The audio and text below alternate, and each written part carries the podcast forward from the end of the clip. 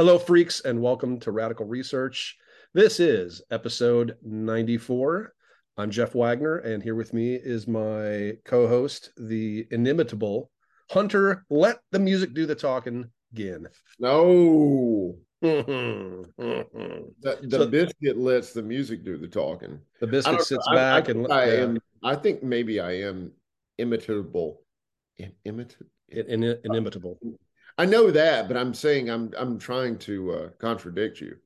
Oh, I see. That you think Yeah, you're imitable. and it, it, it's easier to say inimitable than it is to say Imitable. imitable. imitable, Yeah. imi- imitable. Well, you Yeah. uh, you are not imitable, but if you think so, I mean, just just be a I have low self esteem. You know Just- this. be a biscuit, sit back, get get buttered, and uh, and let the music do the talking. exactly. Sunday, Sunday, Sunday. If we were visual, we'd have some some nice explosions there, and We need effects. If you want to give us a donation for a soundboard with some effects, or if you want to create your own radical research bump, go ahead, mm, do it. We're we're, we're game. Just a small handful of copies left of Deserts of Hex at our store, radicalresearch.org. Let's just get into selling. Let's get into some business. And I guess you're working on Deserts of Hex number two right now. Is that correct? and you're working on it with me. I, I am. I'll, And I'll I am honored as ever to have you. We have an expanded staff around this time. It's going to be me and Thomas and Ryan Madsen. It's going to be Forrest Pitts again. Oh, good. One of our uh, our dear friends and and great listeners, Paul Stolp. Oh, yes. Yeah, Asa Eisenhart. Oh, yes. Oh, yes. Yes. It's going to be a, a a regular weird music hoedown. Yeah, no, I can't wait. I can't wait. I'm glad to be a small part of number two. And uh, I, I just got done, just closed the cover on issue number one uh, a few days ago. And uh, even if I didn't know you, I'd be super, super, super impressed and, and writing you fan letters. So um, anyway, uh, we, we just have, I think, just three or four copies left of that. And then it's then it's gone forever, uh, at least until the anthology that that packages it together, the first 10. We'll see. We'll see how that goes. Ample stock on Soul on Fire, the Peter Steele biography, and uh, Destination Onward, the Fates Warning book, both written by yours truly. And let's let's note some people who gave. Let's let's cut right to the chase. It's all about the money. Justin Pravat donated a little bit of cash to radical research podcast at gmail.com. That's our PayPal ID. If you can go directly there and drop a donation in, we really appreciate it. And it does not go to waste. It's not cheap or free doing a podcast, but uh, since you listen to it for free, you are cheap. Uh, we, we, just kidding. We we love you all, and we'd love love to get a donation, no matter how small. Uh, another guy that did the same was Brad Beershank. We appreciate that, Brad. Special acknowledgments this time around to Hank Shteamer, our friend at Rolling Stone, and uh, just an all around great music dude, and Chris Warunki from Canada who recently contacted us and he's got a uh, bit of a side project that we'll, we're, i'm going to put the link in the notes even though it doesn't have anything to do with tonight's subject. I think it's interesting because he's got a band called scapegrace who uh, just put out an album called the abyss swallows and the protagonist's name in this concept album is called hunter wagner this apparently was not a coincidence and hunter and i have gotten so so many acknowledgments that we're a little bit blown away by uh, over these 94 episodes, but that's one that's quite unique, man. Don't know what to think about that, but thank you, right? Thank you. Yes, yes, thank you, but still don't quite know what to think about it. Yeah, it, it's pretty cool. It's pretty cool. We're, we're, we're humbled. Yeah. We're humbled. Yeah. So tonight, as we've been saying, probably the last handful of episodes, I guess before we get to 100, we're trying to like think about what are the ones we missed in the first 10 episodes? You know the ones we jumped on the first 10 you can tell what we love by looking at the first 10 episodes of radical research. Mm-hmm. We invite you to listen to those episodes wherever you get your fine podcasts but there were some that we left out like last crack burning time and this one tonight we have to go through the i guess we'll call them the core albums by a band from san diego called psychotic waltz if I were to meet you in the elevator and ask you to give me the elevator speech on why why do you like Psychotic Waltz, man? What's what's going on with that? You're wearing that Psychotic Waltz shirt. What is it about them you like? Hmm. What what would you say? I would say that they play progressive metal and they defy almost every convention of progressive metal. Mm. I would say that they have one of the most unique and we're not doing a we're not doing an elevator speech here, okay? The the elevator just got stuck for about an hour and a half. Me, and I'm and I'm about to exhaust you. I, I, would, I would say that they have one of the most unique guitar teams in mm. history of metal. Yep. I would say they have also one of the most unique vocalists in the history of metal. Yep. They have a crack rhythm section. Yep. And they, you know, clearly come out of the Queensryche Fates Warning Cauldron and take it to an entirely different dimension. I would probably completely agree with that. I think it's interesting to look at their beginnings. And we're and be warned, even though we're covering the four albums, the key albums from the 1990s that this band released, there was stuff before it and especially after it that came out that's related, either directly or indirectly, that we might just cobble together a part two. So we're not going to be covering the reunion album from a couple years ago. Uh, we're not going to be cover- covering the Aslan demo, and we're not going to be covering some of the side projects. But I think that would make for a really interesting revisit down the road. So so look for that. But let's talk about the Aslan demo that came out in 1987. They formed in San Diego in 85 and released a demo that I've always heard. Um, to me, it sounded a bit like early Fates Warning, uh, who you've already mentioned, the most technical Helstar, maybe a, a, bit of that like hyperkinetic panicked early watchtower perhaps um, and i get a lot of warning era queensryche okay okay uh, and then, a lot of that and then i hear uh the majesty demo the pre-dream theater mm-hmm. majesty demo mm-hmm. lot lot of parallels to that i think mm-hmm. it's what our friend s craig zahler likes to affectionately call yelp metal these singers that get real high in the stratosphere and um, it, it, does have this rushed or panicky kind of sound you know the early recordings of all these bands. But yeah it's it's pretty classy and uh, it's pretty great. And if you're a psychotic waltz fan it really does resonate. It is classy that's a perfect word for it. It's classy.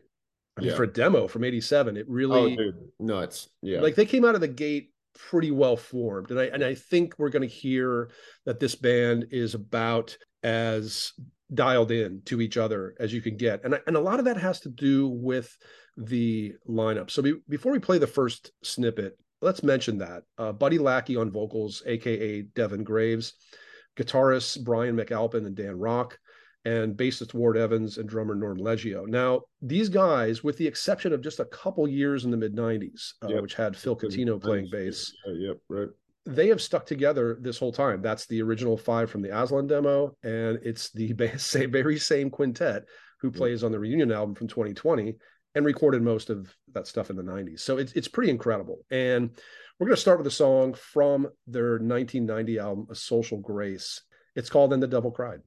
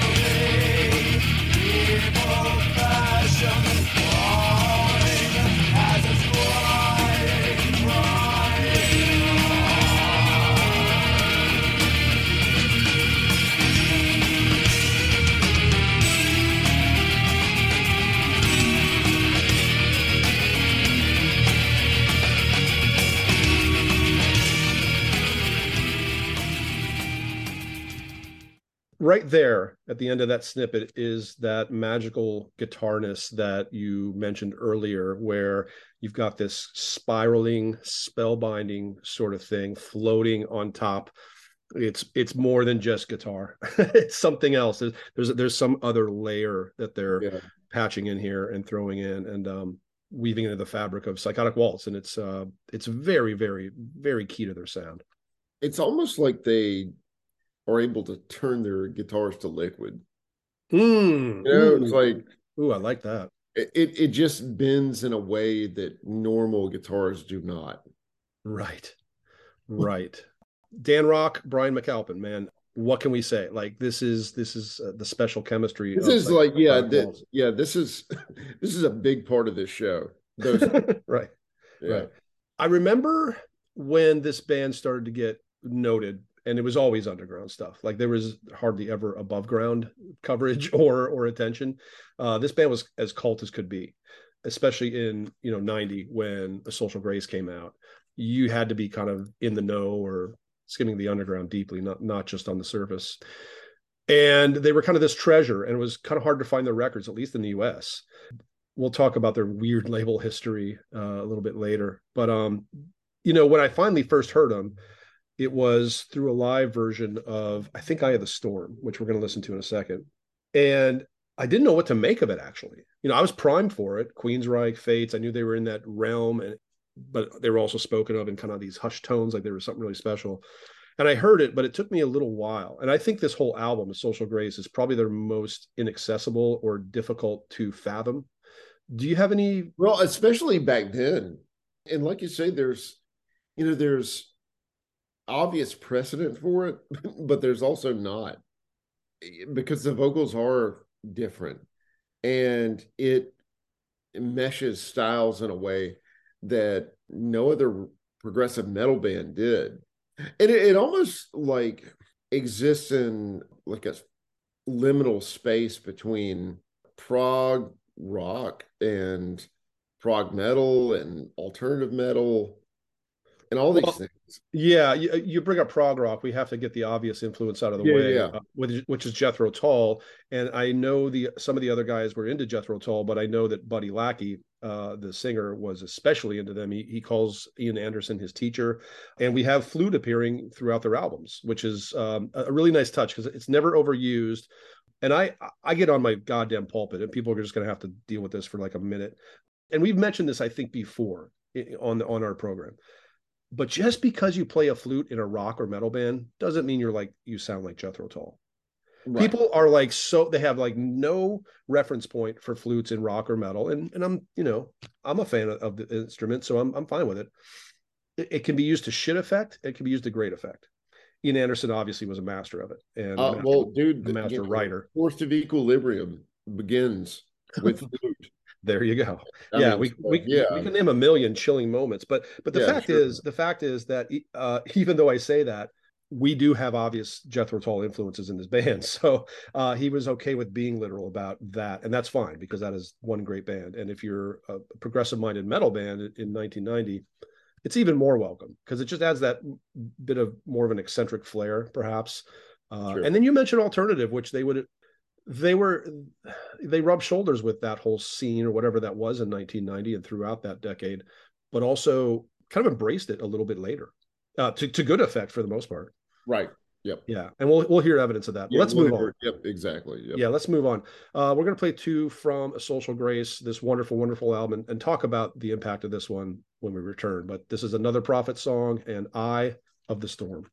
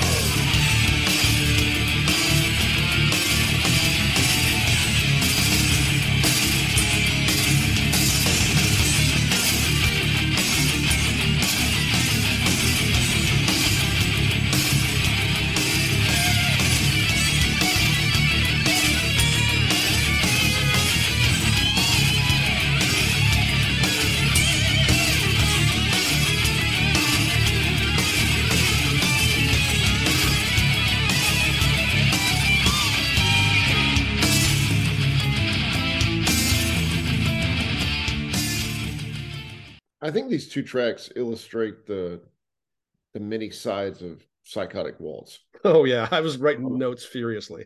yeah. yeah. I mean, you get the the percussion and the sort of pensive side, and then you get like, especially on this album, and you get it a lot on the next one too, but that very, very aggressive side too.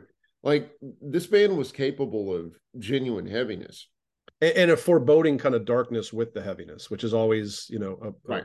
a, a favorite emotion of ours in metal. Uh, of course, if, I guess that's metal in general, but yeah, like they they can they can get downright like furbrowering mean, like just mm, like when the guitars come in at the end. Fur, like brow no did i fur browing what did i say yeah i think you meant brow furrowing but i meant brow fur, fur yeah, i meant brow fur browing yeah i meant brow furrowing but I hardly ever say brow furrowing, so it was really hard to say when it came out. I don't think anybody should say it. I think we should make this illegal, actually. Fur um, brow. Anyway, uh, my brows are furrowed. For uh, anyway, Jesus.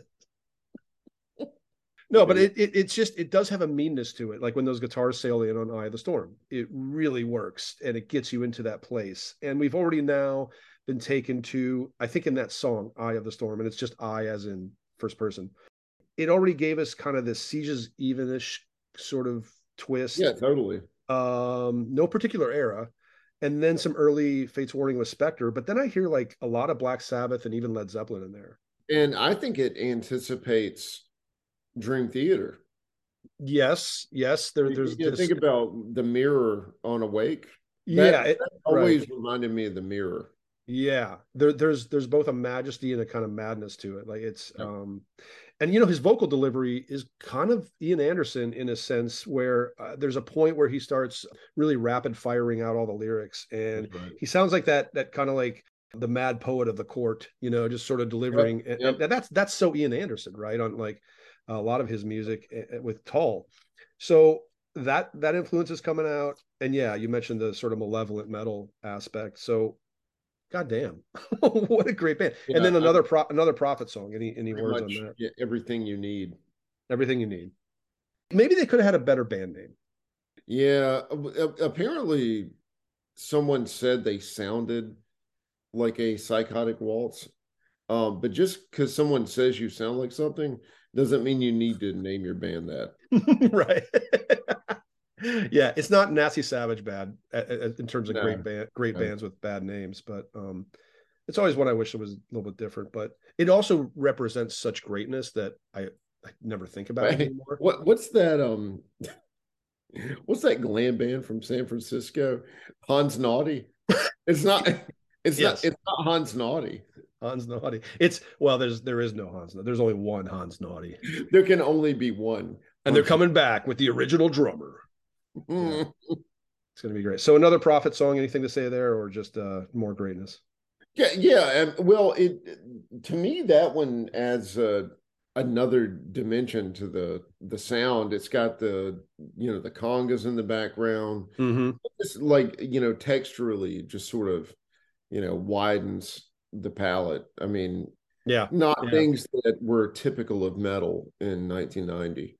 I think the way we're kind of scattershotting what we hear and you know some parallels to other bands and all that, like it's no wonder now in hindsight to me like why this album took me a while to grasp. It's a little bit like Awaken the Guardian was when that came out for me, where I knew I loved it. I knew I already loved that band, Fates Warning, but um, it's one of those albums where it, it just won't give it up uh, the first 10 listens you, you really you'll find something new on the 15th listen and then you'll you'll discover some new facet to it on the 20th yep you know social grace is completely like that for me was it like that for you oh yeah okay um i so i heard everflow first and okay. then social grace so it took dude it took me a long time to find these records Mm-hmm, mm-hmm. I didn't hear Everflow until probably uh, 94. Yeah. Well, I mean, it came out what 90, it, 92.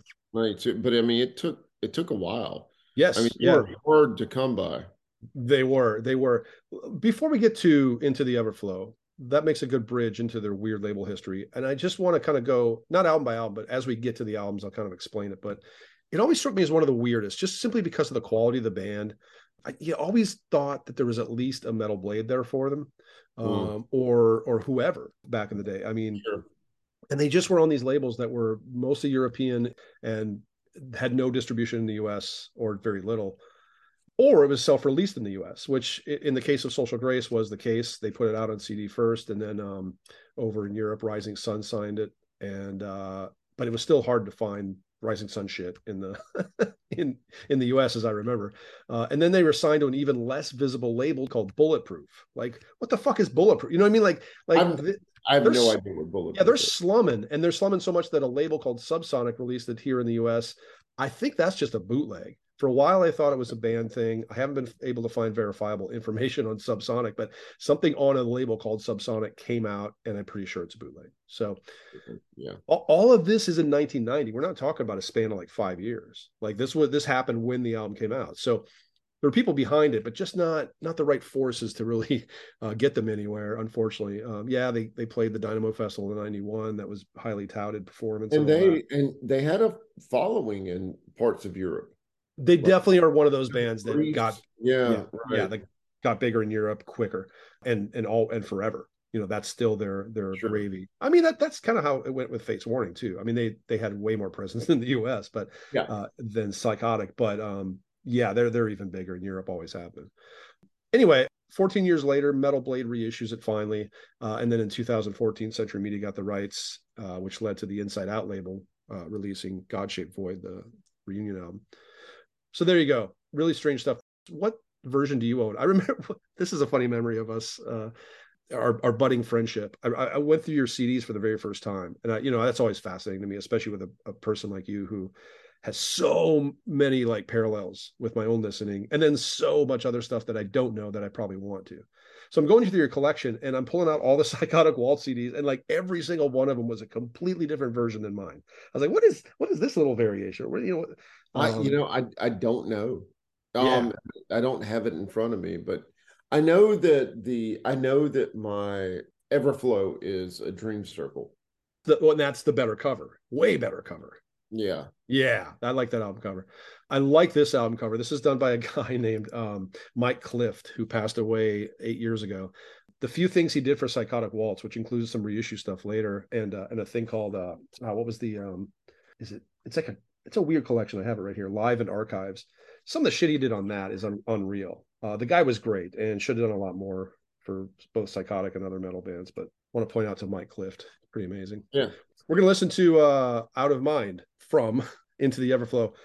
Anything you want to say about Out of Mind? Very intense. Ah, I thought you were going to say, let's just let the music do the talking, man. Oh. Or, you know what we could do? Let the music do the talking. Oh my God. I thought you were never going to say that.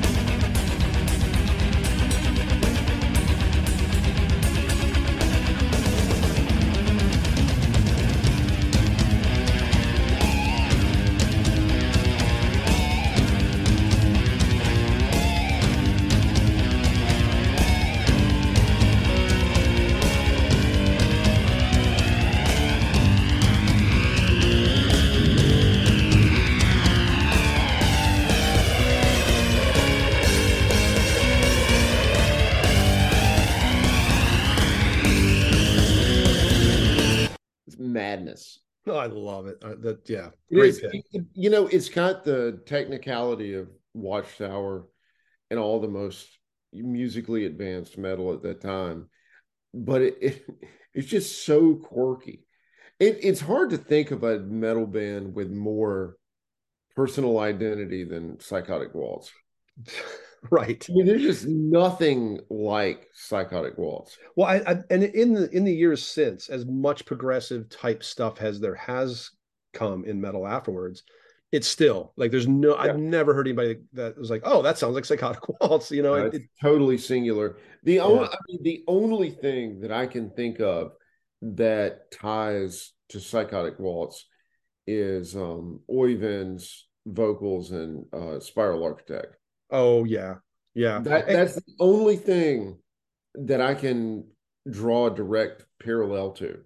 And here's something that song Out of Mind in particular that we just listened to Mhm. is got to be amongst their most heavy and technical. And what was Oh, Spiral, yeah, what was. Spiral Architect but heavy and technical? And I think the way that Spiral Architect did Fate's Warnings Prelude to Ruin, I think they could have done an amazing version of Out of Mind because Mm. I from from the one cover that that band ever did, the Fate song, it's amazing. I love their version of that Fate's track That's Um, could could we pay them enough to get back together to record a kick-ass version of Out of Mind? We'd be producers, of course.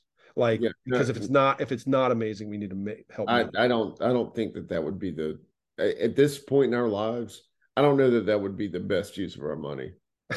no, I think we can probably imagine how that how it would sound. Yeah, no, I'm not doing that. I mean you couldn't tell your daughter like, look, you you, you may not be Yeah. eating for a couple weeks, but we'll get through it, and I really Yeah. just need this for me. Yeah. Look, Ella, look, you know, college overrated. Yeah. We're gonna send you to a trade school.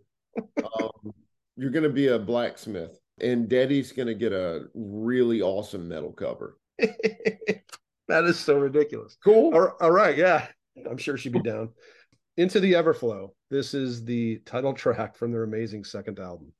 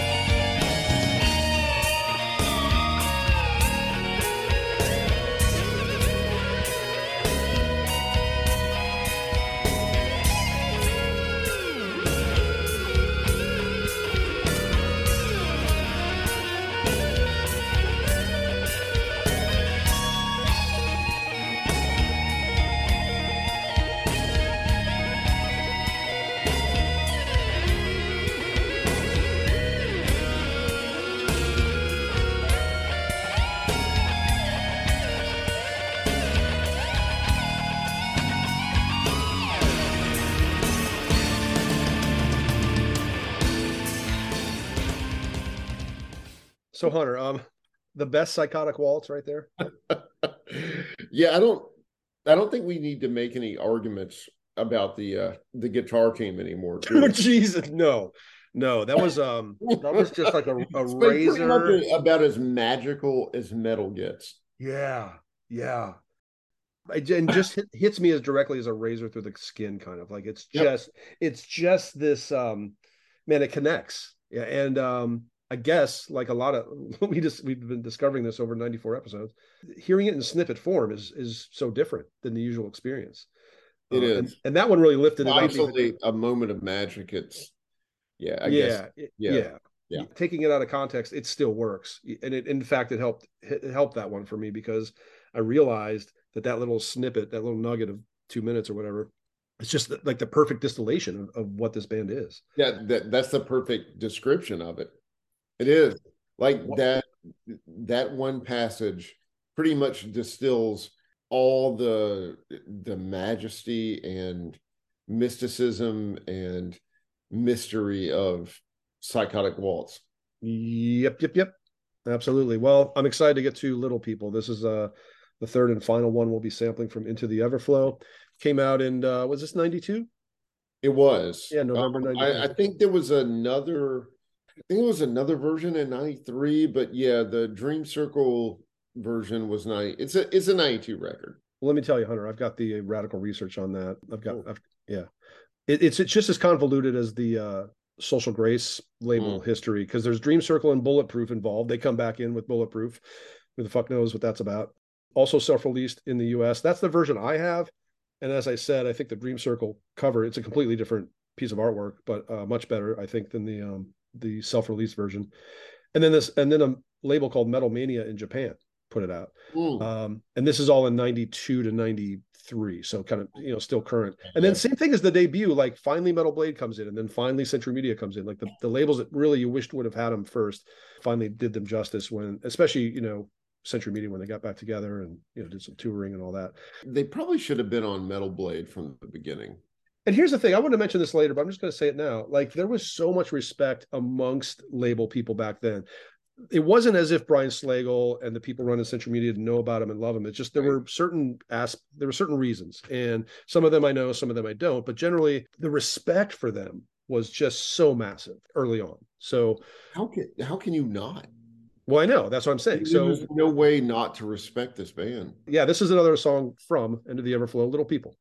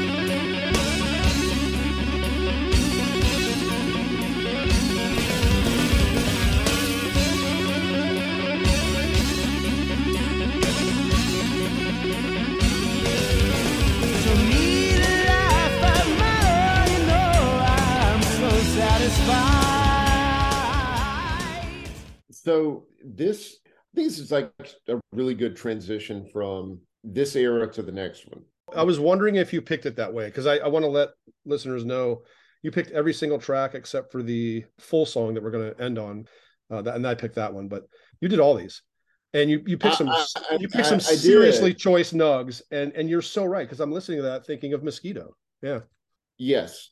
And so it's got the complexity of Everflow, but the chorus is very direct.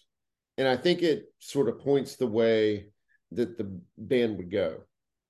it's also interesting throughout this album the band kind of breaks the fourth wall and this was not anything that was um th- that was done too often in metal what i mean by that is like they would reference influences in their lyrics uh where like in butterfly the last song uh there's a whole stanza where for the purple hazed experience of, of the electric lady's voodoo child yes they were bold as love just ask the axis so clearly a, a jimi hendrix reference what do you think of butterfly I, I don't like it. there's one clunker on this for you.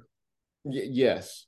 And, and I, I I actually kind of actively dislike the lyrics and the way that he does that whole thing. You know, I, I agree with you. I brought it up because I, I I've always found that interesting. But um, yeah, I agree with you. This is not my favorite either. And Mosquito, the next album, actually has a couple that I don't like. So Yeah. so for a bit, there were there were- these were imperfect albums, but that's okay.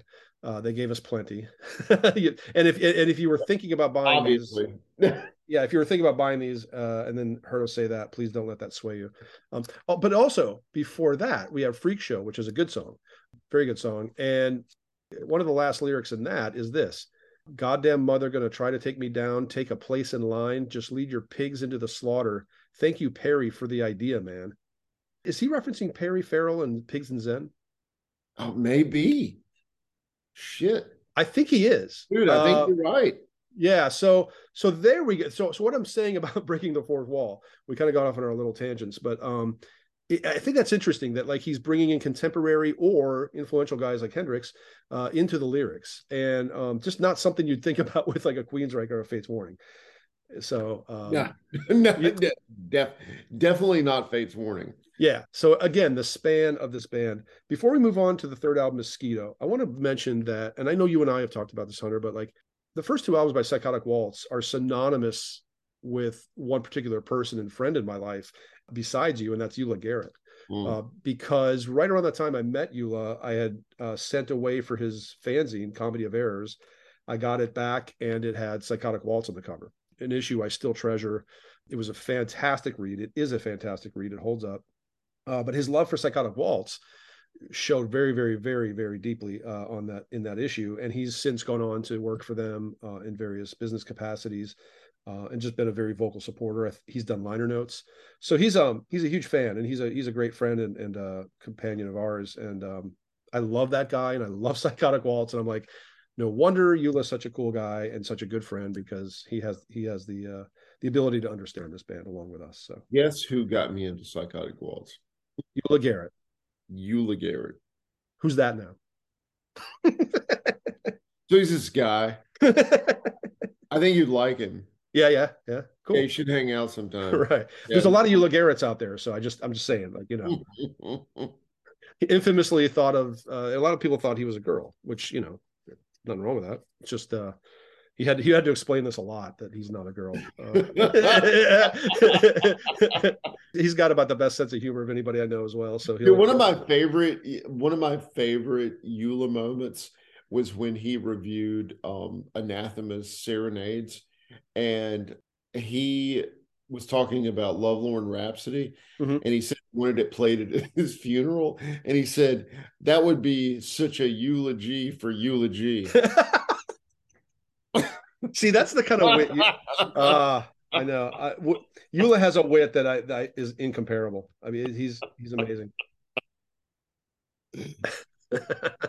All right, moving on. yeah, moving on. Tell us about Mosquito, Hunter. Tell us about Mosquito. weird threw me for a loop when I first heard it. Yeah. So I I remember and I remember reading the little it was a brash report. In Metal Maniacs. Yeah. Okay. Don't It's- assume all listeners know Metal Maniacs the way you do, dude, because nobody does. You're, you're insane. Okay, well, anyway, it was a brash report, and I remember them saying that um, you know we've gotten away from the kind of rock opera thing that we've been doing, and we're sort of condensing, you know, these ideas down into, you know, as as you know was with the zeitgeist of the mid 90s it was all about sort of condensing you know the ambitions of the early 90s into these like you know four minute songs.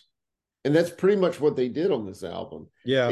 That they didn't do it all that well all the time but there are some amazing songs on this album Oh, definitely. i hope yeah. that like i hope that we illustrate that it is a flawed album For sure. Um, but but listeners stay with us because redemption awaits you yeah. Right. Right. Yeah. This one threw me for a loop too. Uh, and I'll mention the cover. Like they dropped the metal looking logo, which again in 1994 for a metal band trying to uh, just evolve in that era, uh, not uncommon for them to go all lowercase or drop a logo. you know, it's very common. So but I like the cover. I like the mosquito on the uh the red bud leaf, Yep. you know, or the plant, big juicy plant, and there's this mosquito on it. Cool idea. I'm fine with it. I will say in this album, their love for marijuana, you know, you can take all the Bongzilla songs and fucking stick them up your ass because Bongzilla had nothing on Psychotic Waltz's love of pot. I'm sorry. I just got to say it. yeah no these guys really like yeah between Kelly Shaefer and this band nice. Yeah. Yeah. high as hell high, high as hell, high as hell down there in there in Tampa, in San Diego. But interesting album, and I will say, you know, for all we're saying about it, it's kind of telling that for their label history so far, like it didn't bode well in '94 for a third album from this band that was a bit different than what they were, you know, kind of the bedrock they'd laid prior, uh, because only Bulletproof and a self-title were released. So that that's, I mean, that's completely nuts. You know, why why why was this great band on their third album? uh, having the self-release and then go with this i don't know what the fuck label bulletproof is as much as i people have accused me of knowing a metal i know i've never heard of it you know? So no. I don't i don't know. Again it was made right by metal blade and century media years later. Let's listen to um really one of the best on the album if not the best. Yeah it's good yeah i, I was kind of hesitant but i was trying to do you know the albums in sequence you know? Sure. And it was like damn dude Haze One is you know maybe the best uh, song on this album but anyway well let's let's blow the wad Yeah. with haze one and we'll uh you All know the, the other two aren't slouches so here we go Nope. haze one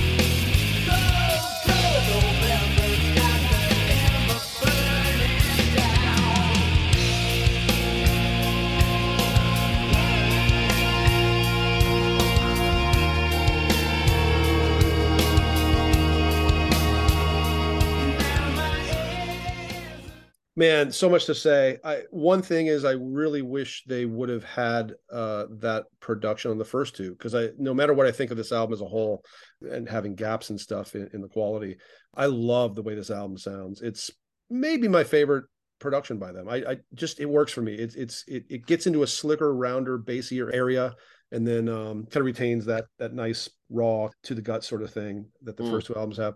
And it's really interesting to note that the same guy who produced this produced Cannibal Corpse's The Bleeding and Obituary's World Demise in the same year.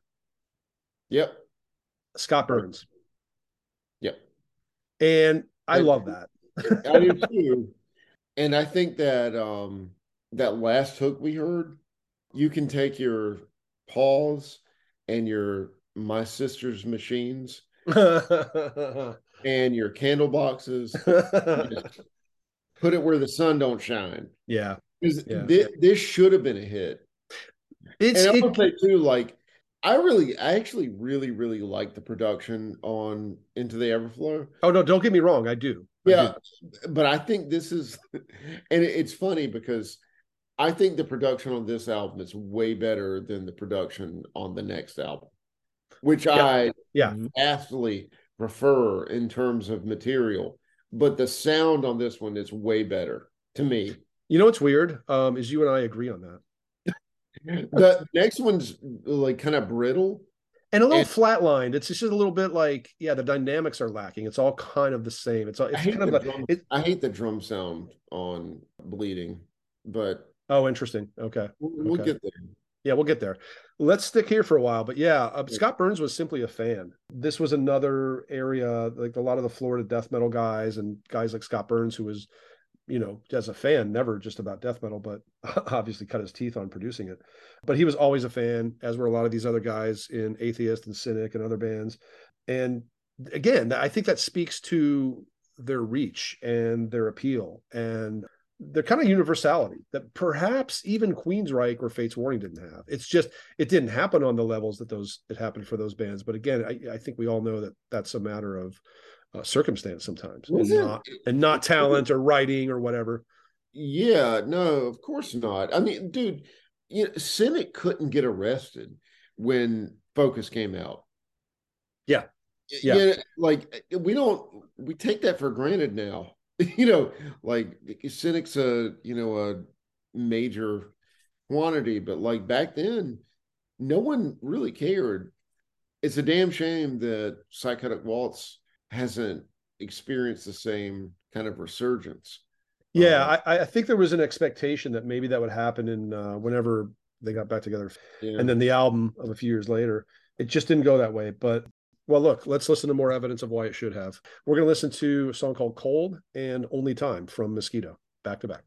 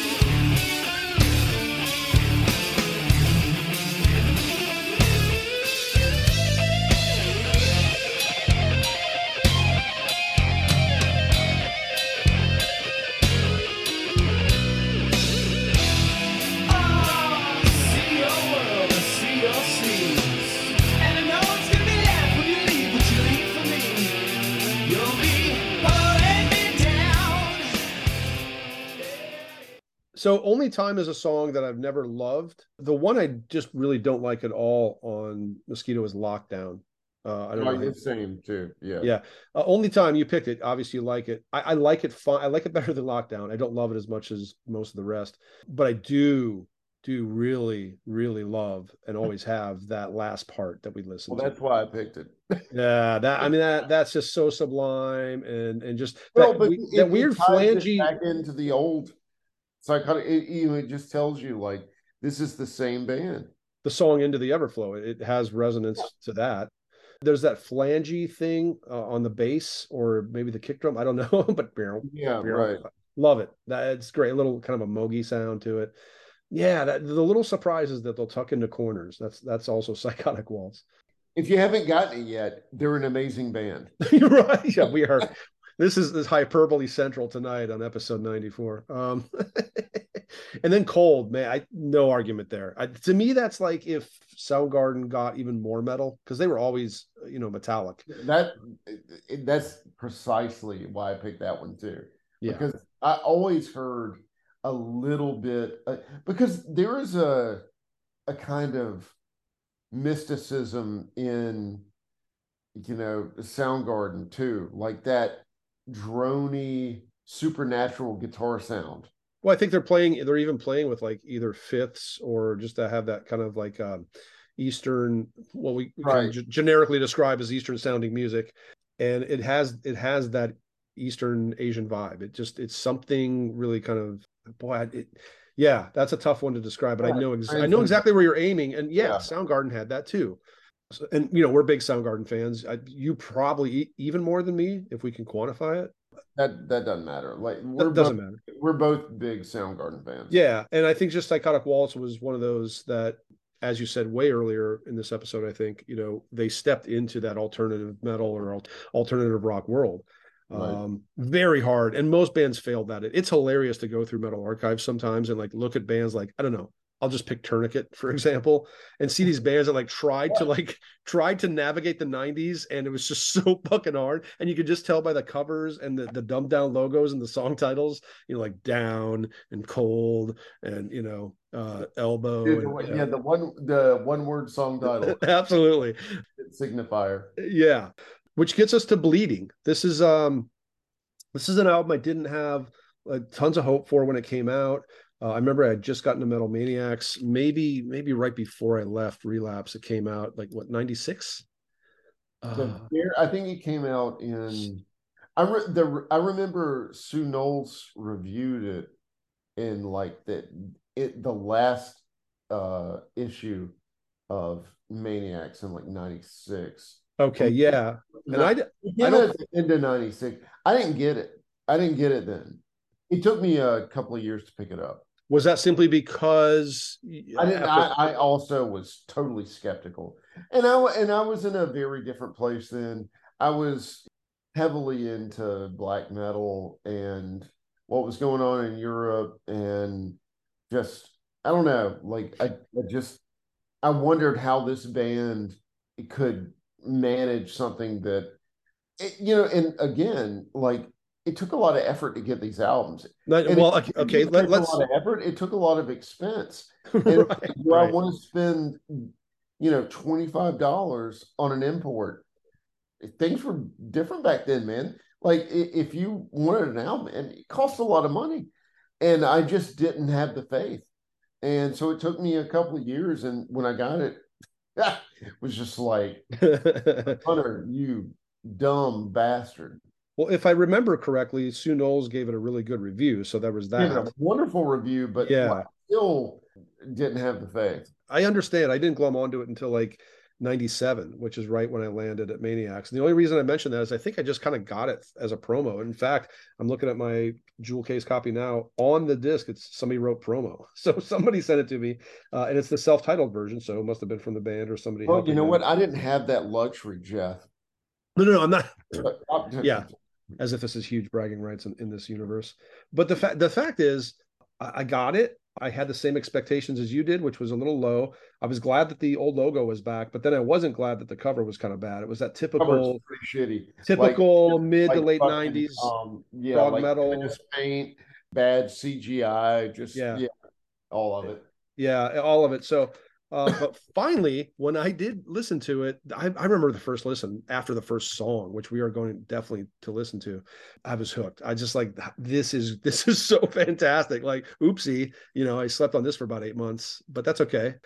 The There's cover- a, a part of my dark soul um that considers this the best Psychotic Waltz album. Uh, I would never argue with somebody who said that. I, I to me, it's one, two, and four. You, they're they're inarguable. Uh, Mm. all three are fantastic. Yeah, it opens with a song called "Faded," uh, which we're going to listen to a little bit of. And when you sent me the snippets earlier, I had to text you this afternoon and say, "Man, this one part always gives me chills. It's the part Mm. that uh, what is it? Hover, hummingbird, beautiful UFO. So, Something about his delivery, the melody there, everything just has always given me chills, and it gave me chills just to uh, hear the snippet.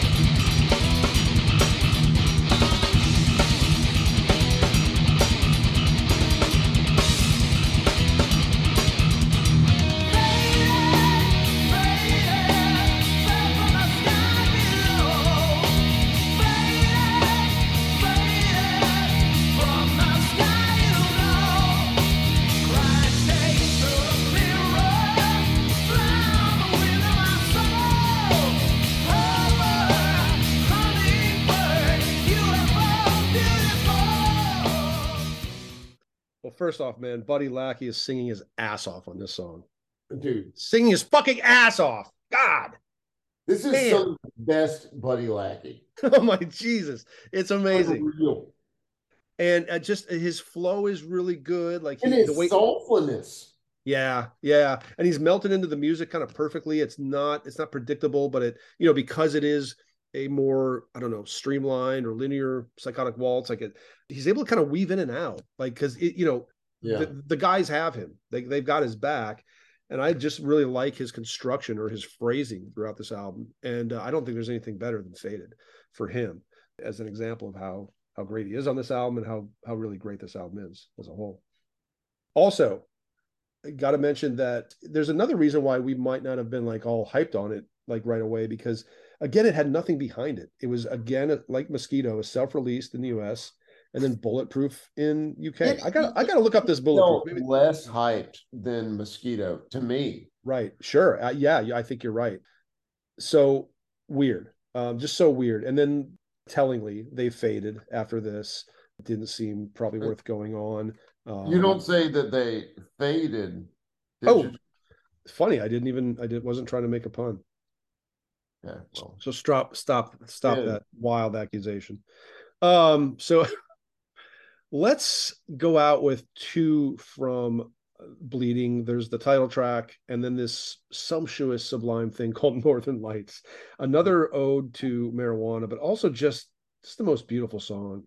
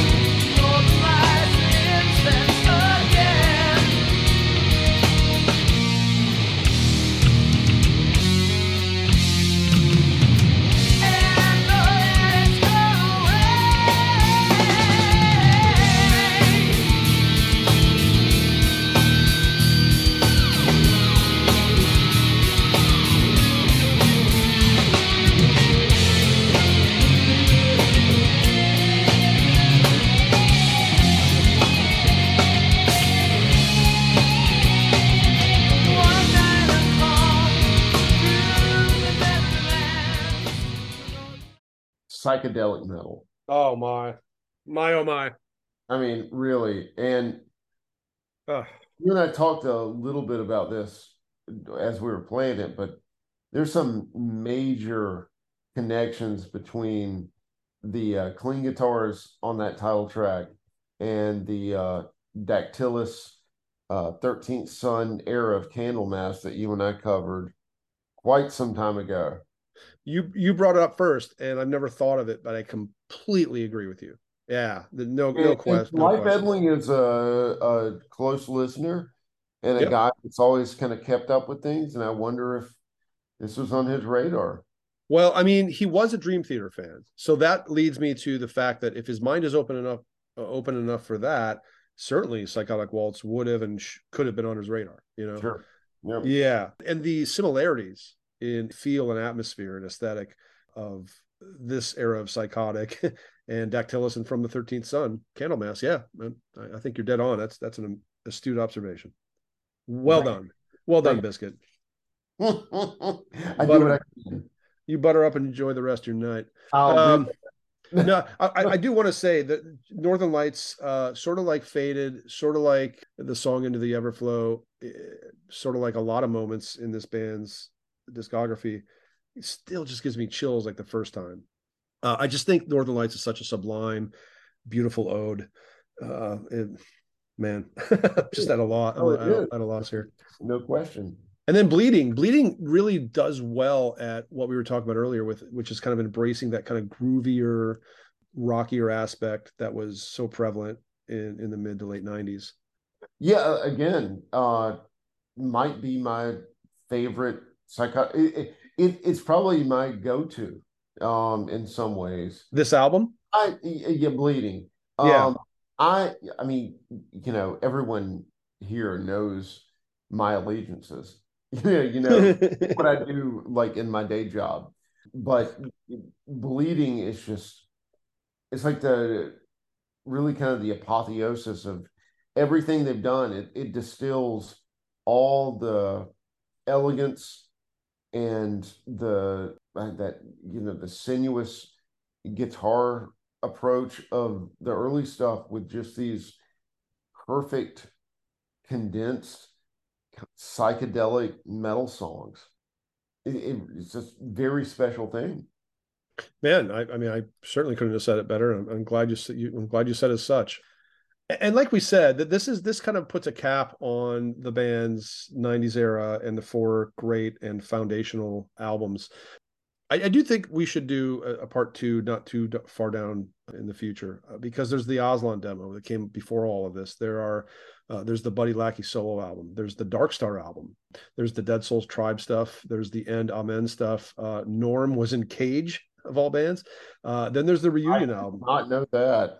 Yeah, Norm, Norm Leggio played in that power metal band called Cage. Yeah, the Judas Priesty kind of band. Yeah, then God Shaped Void, which has, uh, you know, unlike Bleeding, has a great Travis Smith cover. Uh, I, I think it's such a, it, it, it's almost their best album cover. We, we would never say their best album, but I just love it. They, you know, the logo's still there. Great stuff, and um, that's it's worth spotlighting. And there's just a lot of richness to this band and their little offshoots and their tentacles. And um, while these four are really what we're trying to sell to you, there's kind of more to explore. We realized, so we'll bring you a part two at some point for sure. Yep. Are you up for that? And are you uh, up for letting the, all that music do the talking? I'm pole vaulting into episode two of Psychotic Waltz. You're pole vaulting like the guy, The tributaries. pole, pole vaulting like the guy in the cover of uh, Guard's Satanic Art. yeah. That, that is that's what I want to be one day. That's a band we may or may not be covering next episode. Hunter and I are going to try to pull off something uh, with the new album. If we don't, we're probably going to do uh, Fusion Decapitations Part Three because we just can't help ourselves. How, how can one? and then we have other plans. But thanks for listening. We're going to end with the entirety of My Grave. This obviously features Buddy Lackey on vocals and flute. It's his masterpiece. I, I think this is one of the one of the greatest things that have ever been done by this entire constellation. And yeah, we're going to listen to the whole of it because I figure, you know, if if uh if Bulletproof wants to come after us for the rights and, and the and the monies, you know, fucking bring the lawyers, man. We could probably Bring- afford, we could probably afford it better than they could You know what? You know what, motherfuckers? We're bulletproof.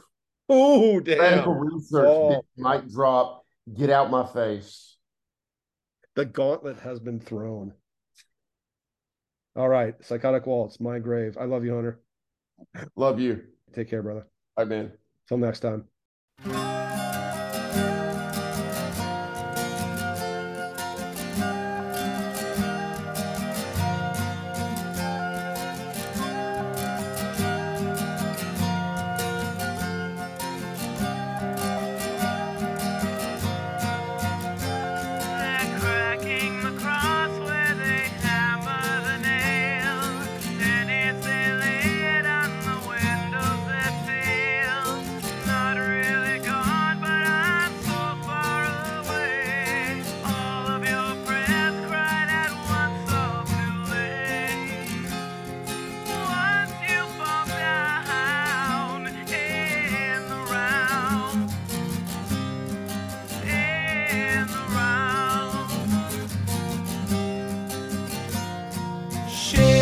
my